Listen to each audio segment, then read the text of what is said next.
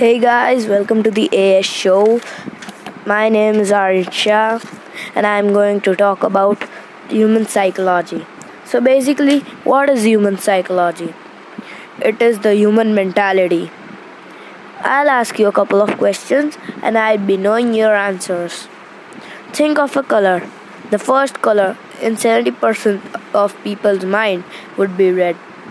Think of a number between 1 and 10 the first number coming in majority of people's mind would be 6.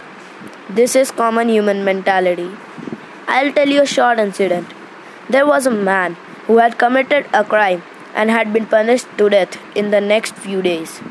So, a scientist asked him whether he could help him in discovering the type of poison a snake had and it, how much time did it spread in a human body. So he agreed, as he was going to die in one or the other way. Then they brought the snake, and the man saw it.